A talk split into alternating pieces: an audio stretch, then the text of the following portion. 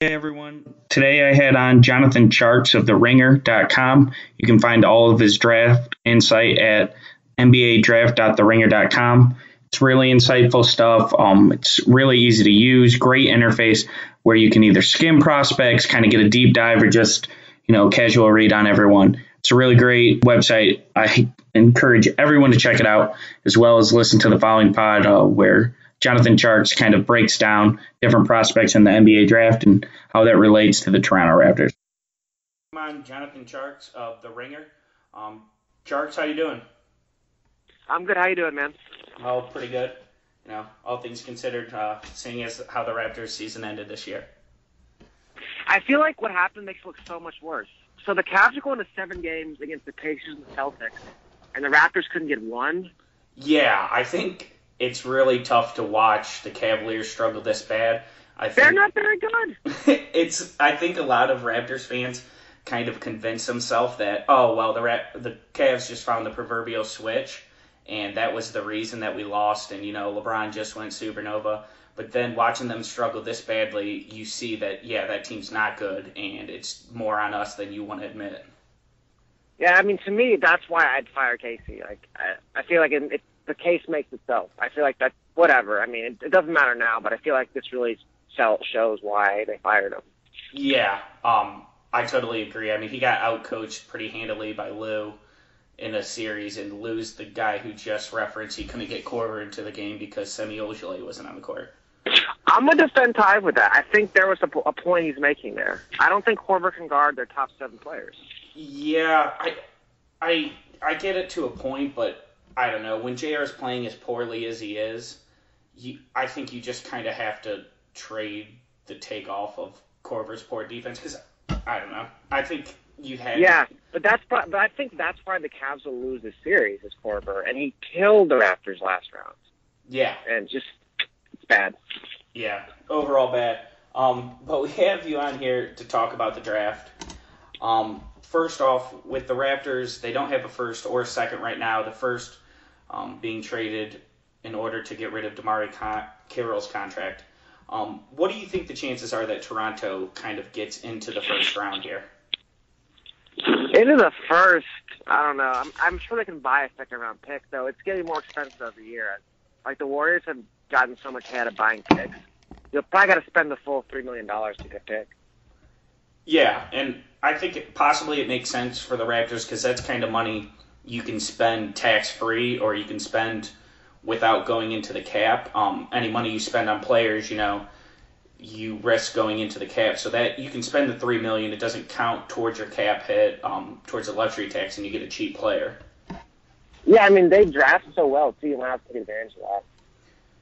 Yeah, um, with Masai's track record at the bottom of the first, you would think that they would try to do something um, regarding that. But, you know, it... It's hard to get into the first, and I think it would probably take a little bit more than Raptors fans would like to admit to get to the bottom first for a guy that's, you know, a question mark, obviously. I mean, you'd have to give up one of the young players, whether it's Wright or Van Vliet or, I don't know. They have a lot of good young players. It's a tough ask. They're not going to give you a first for nothing, that's for sure. Yeah, so you, do you risk giving away a good young player like Wright, who you know is good, for a guy who could end up fizzling out of the league in a couple years? It's kind of tough. I guess it's about money. They'll have to pay you Wright pretty soon. But I wouldn't trade Wright for a first round pick. I'd pay him. Yeah, I think I think Wright's good. Um, I think he's worth an extension. He's versatile enough and kind of a new modern guard of the N B A, um, and you know a little bit better offensively than people want to give him credit. Is there anyone in this draft that you think kind of sticks out to you and you'd be like, wow, that guy is a perfect fit for the Raptors? I mean... I don't know, like, the Raptors are such a deep, balanced team. There's going to be good players. It comes a matter of, like, what pools you're looking for. Like, they've got so many good players. I guess could you play making big? It, maybe you hope Siakam can... Okay, I'll give you a name, Jontay Porter. I love that guy's game. If he's available in the early second, he's still in this draft. I'd jump on that in a second. Do you think he's going to come out? There's some rumors that he might head back to school. Um, I mean, I, he probably should if he's not going to get a first-round promise. He's very, very talented. He's just... People don't, they forget he's how young he is. He reclassified to be uh, move up a year. Just senior high school play with his older brother Michael in Missouri. So he went to Missouri. He played in a very big front court, not much, not much guard play around him. And he's a little overweight, out of shape, and needs to cut cut down his body fat. So he's, he's got a lot, I think he has a lot of promise a couple years away. He might go back to school. I, I, mean, I don't know. Yeah, I mean, he wouldn't be the first guy, I think, that's gotten into the N B A and totally reshaped his body. Um, you know, it's different when you're doing it full-time as a career as opposed to being, like you said, a young guy who reclassifies into a freshman class. Yeah, him and Jaren Jackson, uh, Jaren Jackson is, I think, one reason they're such intriguing players, but it's not really a Raptors concern, obviously. Yeah, it's def- definitely going to be tough for the Raptors to get a guy like Porter, um, who's kind of, I think, rising up the draft, but at the same time might not come out. Um, as we look at the top of the draft, um, the Suns have been rumored right now for DeAndre Ayton. Um, I know that you are, I think, is it fair to say, pretty heavily in the Luka Doncic uh, grouping? Would you? Yeah, uh, I, I love Luka. I love him again. He's great. So, um, I guess, why do you think that they're kind of enthralled or going to pick with DeAndre Ayton? I know it's early, and obviously there's a lot of smoke screens out. Nothing's for sure, but why do you think Ayton is kind of rising so high? I mean, I think if you just look at him, like, he's the biggest player in the draft. He's one of the fastest players in the draft. He's really skilled. Like, the talent is just obvious. It's hard not to watch Ayton. Like, man, he's going to be a star. I mean, I get it. But to me, like, I don't even mind passing on Luka because there are concerns that are fair. But to me, I like, if you're going to do that, you better take Jaren Jackson. To me, he's the best big in this draft. And, like, so I think it's fine to pass on Luka, but if you pass on Jaren Jackson, man, he's, I think he's very, you're going to be very disappointed. Yeah, you have Jaren Jackson as two, which... I, I think most people probably have him slated at four. Um, it's kind of the general consensus. Why do you like him so much? Just the defense and shooting there? Everything. I mean, like, he has the things I most value in a big man. He's a great shooter. He's a great defender. He's a team defender. He protects the rim. He switches on screens. He can guard all five positions. And I think he has more offensive upside than people realize. People think he's like Serge Ibaka, but he's got way more game than that. Like, he's got dribble moves. He's got post moves. He was just, he's, A, he's very young. He He's a year younger than most of the other guys. B, he was on a very poorly coached team last year that was not very well constructed. He was like the fourth option on that team. I think that was more because of team dynamics and his actual ability level. I think he's really going to surprise people. Like, this guy, I mean, I think Serge is his floor. Like, his, his ceiling is unreal. I, I just love his game. Yeah, it was weird. You watched... Um... You watched Izzo play him at the power forward, and I just couldn't disagree more with kind of – I just don't think that's his position. And I understand that he has some roster limitations and the, the college game is different, but it just felt weird to watch him at power forward for a large percentage yeah, of time. Yeah, and then the worst part. So you get into a tournament, they're playing a team in the two three zone, and they play Jackson at the four, Bridges at the three. It's like these guys can shoot and pass, you know, one up at the two three zone. And then he plays two big men besides Jackson together. Like, Izzo was like, he wasn't actively shaving points. He just totally lost his basketball. Like, I, I hate to trash all favor, but I'll do it. I don't care. It was a bad year for him. Yeah, you know, I mean, it, you can be a Hall of Famer. That doesn't mean you made the right decision, and certainly not the right lineup choices this season. Um, as you kind of talk about Bridges, and he's what you want in a modern big man, what I've noticed is guys like Mo Bamba so high. I... If you watch kind of these series between the Cavaliers, the Warriors, the Rockets, um, and even the Celtics, it's all at the perimeter. And I guess my question for you is, why is Bamba rated so high when I'm not totally sure that he's going to be able to stay on the court in the conference finals? Yeah, I mean, I'm not a huge Mo guy, but I think the talent's there. He's got some Gobert in his game, obviously. He's crazy wingspan.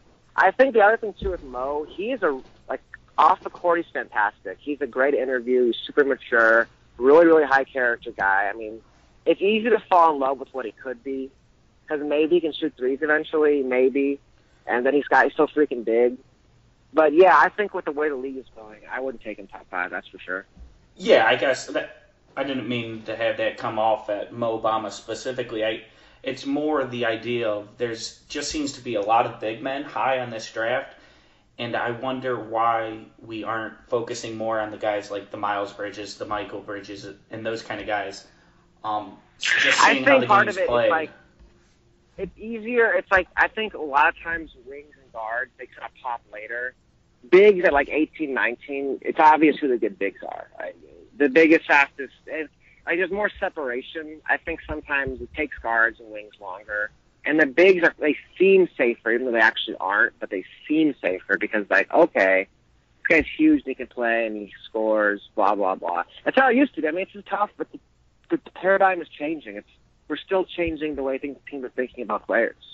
Yeah, it, it feels like a couple, like they're slower to react to the curve, I think, and these teams kind of stuck in what they've done. Um, but that's a good point about big guys kind of popping earlier. You see guys like Paul George, Jimmy Butler kind of develop out of nowhere. And it, it's not to say it doesn't happen for big men, but I don't think you see it quite as often. Yeah, I just think because, like, it's such overwhelming physical dominance at lower levels. It's hard not to be drawn to that, whereas, like, a wing needs to kind of polish his game. Like, a big can be going at fifty percent and just crush college teams. So it's like, oh, man, this guy's going to be a star. But, like, a wing sometimes, if he's on fifty percent of his potential, he's just kind of a guy, and it doesn't seem quite as obvious. That's what makes the draft so hard, man. And yeah. Also, let's not forget, these teams are drafting the top of the league for a reason. They weren't very good. They've been good for a while, most of them. Yeah, that, that's a good point. And like you said, I mean, you see a big who puts up twenty-four points right away. It's not quite as exciting or quite as easy to spot a defensive wing who's played hard and kind of hit his open shots. It doesn't, like you said, pop off the screen at you. Um, I kind of think in each class – there's usually a tier of guys that are a little bit better than the others um, as far as kind of the safer picks, and obviously it varies draft by draft. Where do you kind of think that cutoff of the top guys are in this class?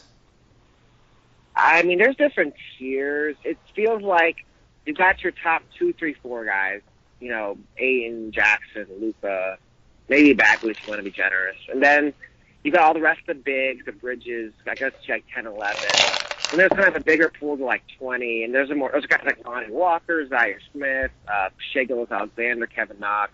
But after twenty, it's totally wide open. You can go a thousand different ways. Right, yeah. I think you, once you get past twenty, you start to see a couple more foreign prospects, um, a couple more chances on guys and things like that. Um, what are some of the wings, kind of, as we talked about, how the game is changing and the league needs more wings. What are some of the wings that you like in this class that you think that guy could develop into a really solid rotation piece kind of later in the draft in the twenty to ten ranges? Um, a couple guys I'm interested in. I think big body defensive wings. You got Josh Okogie at Georgia Tech, Rawle Alkins at Arizona. They just got, they got N B A frames, N B A athletic ability. I think um, I think they're pretty smart players too. Got decent jumpers. It's just like they're not stars, and so it's hard to be like, oh man, it's because like it's, it's very easy to fall on this thing like, oh, it wasn't a star in college, and how good is it going to be in the N B A? Because a lot of like N B A specialists were stars in college, and so there seems to be like a feeling for how high they're going to go. But I really I really like Alkins and Okogie as kind of early second round guys who could surprise people with their abilities. Yeah, Okogie is a guy, I think, it's interesting. He wasn't, at least I would say by fans, obviously he played at Georgia Tech, not a very good program. He wasn't very well known, and it feels like he's kind of just arrived on the scene. Um, yeah, I mean, like, they were terrible this year. He was, like, the leading scorer on a bad team. They never on T V. It's hard to see much things to talk about him during the season. But then he comes to the combine, it's like, man, this guy's got a great frame. He's got some reasonable skills. I mean, the guy's freaking got barrel-chested, crazy long arms. He's built. Right. It's him, and I think another guy that everybody seems to be jumping on is Zhaire Smith. Um, well, he's, he's been jumped on. Yeah, he's way above them. At yeah, yeah, he's understandably. But he, it, it looks like he kind of, it feels like he had a great combine himself. Um, well, he didn't measure that well. I mean, he, people were hoping oh. he'd be like six four. He's like six two, six three. That's unfortunate. He's not really a two guard yet in terms of skills. He played the four at Texas Tech at like six two. But like he plays during his size because like I think arguably Zaire is the best athlete in basketball. Period. Just like pure athletic ability, any level of the game. So I think it'll be okay for him. Wow. That I mean, I guess that's something to say. The best athlete well, I mean, overall. Think, if you think about it, like the best athletes are going to be nineteen, twenty, twenty-one. Like, yeah. That's when you're at draft. pure athleticism, not like skill, obviously. Yeah, that's that's a good point. Um, obviously, your skill set improves as you get older, but the most the bounciest guys in the league are usually that twenty, twenty-one-year-old range. Um, yeah. Speaking of uh, kind of different guys that you have different from the consensus, I guess Jontay Porter is one. You said you love his game, um, partially due to how young he is and everything like that. Um, is there anyone else? I noticed Colin Sexton is a little bit lower on your board than most people. Um, can you kind of go into yeah, why that think, is? I just think Sexton, um, his style of play, he's a ball-dominant guard, not an elite athlete, good athlete. To me, like, he's a ball-dominant point guard, and, like, he has to have the ball in his hands, but I'm not sure he's good enough in the N B A to justify that. Like, I'm kind of off ball-dominant point guards. I feel like there's a ceiling for, if you're six feet one, you have to have the ball all the time. I feel like there's a ceiling for how good you're going to be in the N B A, and then your team, give your team a ceiling.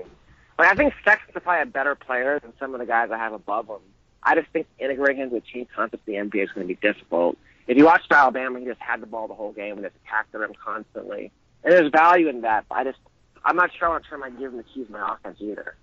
Yeah, I think that's one thing when you're drafting a team, you kind of want to build a team that has your ideals as a basketball person in mind. And if you draft guys who are kind of ball-dominant guards, then you're kind of locked into that style of play. So whether... Yeah, I mean, they, if, I mean, like, ball-dominant guards is great. You better be awesome. I don't think he's awesome, so it's not, not a package. Yeah, I mean, that makes totally... Totally makes sense. If you want to be someone to dribble the ball, you better be that Russell Westbrook kind of guy that keeps a defense on you at all points. Um, yeah.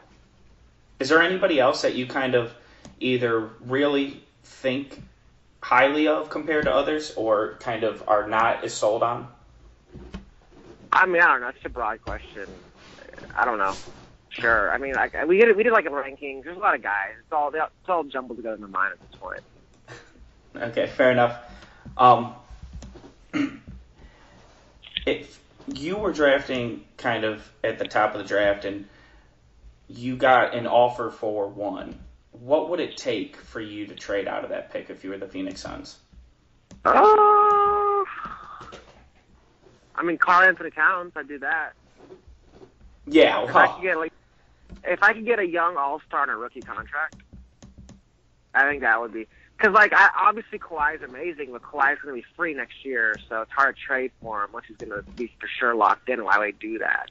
Yeah. So to I, me, it's like a young, a rookie, a young all-star and a rookie contract. That'd be the the, the the minimum I'd want. Do you do you think there's any truth to them saying that they're open to trading it, or is that just kind of boilerplate talk? Yeah, I mean, just all you're always open to it. You know, it just you never want to dismiss anything. Right, it doesn't mean anything either, I don't think. Yeah, I mean, that's certainly a good point. I think you have to stay open to everything, but I'm not sure that they're actively looking to trade it. Um, as we look um, kind of at the draft, are there any guys, you know, Jontay Porter talked about going back to school. Are there any guys that you think are significant prospects in this year's class that might return to school? Other than Jontay? Yeah, uh, DiVincenzo might go back. He's an interesting player. He was he was coming off the bench this year, and he had that great national title game. I think he has an interesting skill set, but he's never started in college, so it stands to reason if he went back to school and started and was like a big-time scorer next year, he'd move up.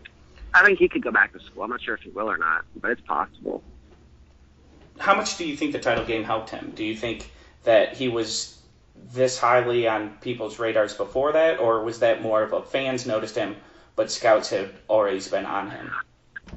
It's it's a weird thing. Like I, I mean, scouts have been on him for a while. People know about his talent, but like it's like if you were a scout and you, oh, I like Dante's game, but he's not. He doesn't have this big national title. It's like I know he's that good, but everybody else knows he's good.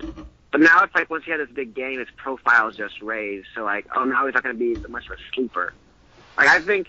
Because a lot of it, too, it's like how, what your reputation is kind of determines your draft positioning. Like, if Don, it's like Dante's the same player if Villanova loses in the third round, but we're just not talking about him as much. There's less buzz about him, so he's not going to go as high in the draft. I think he's the same guy. It's just, like, getting your name out there. It's a lot of, you know, it's just perception. Yeah, so you, it's uh, kind of funny. It's almost like if you were a Dante guy before the national championship, it kind of works against you because now it raises his profile and makes him less of a value. Oh, totally, totally. Yeah, absolutely. Yeah, so, I mean, funny enough to hear that you would be upset to have one of your favorite prospects play great in the national championship game. Um, obviously, everyone kind of knows about Luka. What are some of the other top foreign prospects in this draft? Uh, it's kind of weak after him. I mean, there's Musa. I got to watch this guy Okogie. I've not watched him yet, but people like him a lot. I don't know anything about him, but he's getting a lot of good buzz, so I'm going to check him out for the finals probably. And then Musa, six nine, uh, scorer. He's just got a lot of red flags. A lot of the European people are kind of off him. He's just got he's got back issues, but he's got talent. He's six nine, he can score and shoot it. So, and a lot of that will come to interviews. He's got a lot of negative kind of off-the-court stuff hanging over him right now. But he's definitely talented. Okay, and then another guy, kind of not a foreign prospect, but not also a college prospect. What are your thoughts on Mitchell Robinson? Tough, man. It's like it's a lot like him and Simmons are the same. Anthony Simmons, like a seven-foot rim-running center. It's obvious there's value to that, but he hasn't played in a year, and like the big question mark about him was his just feel for the game and skill level.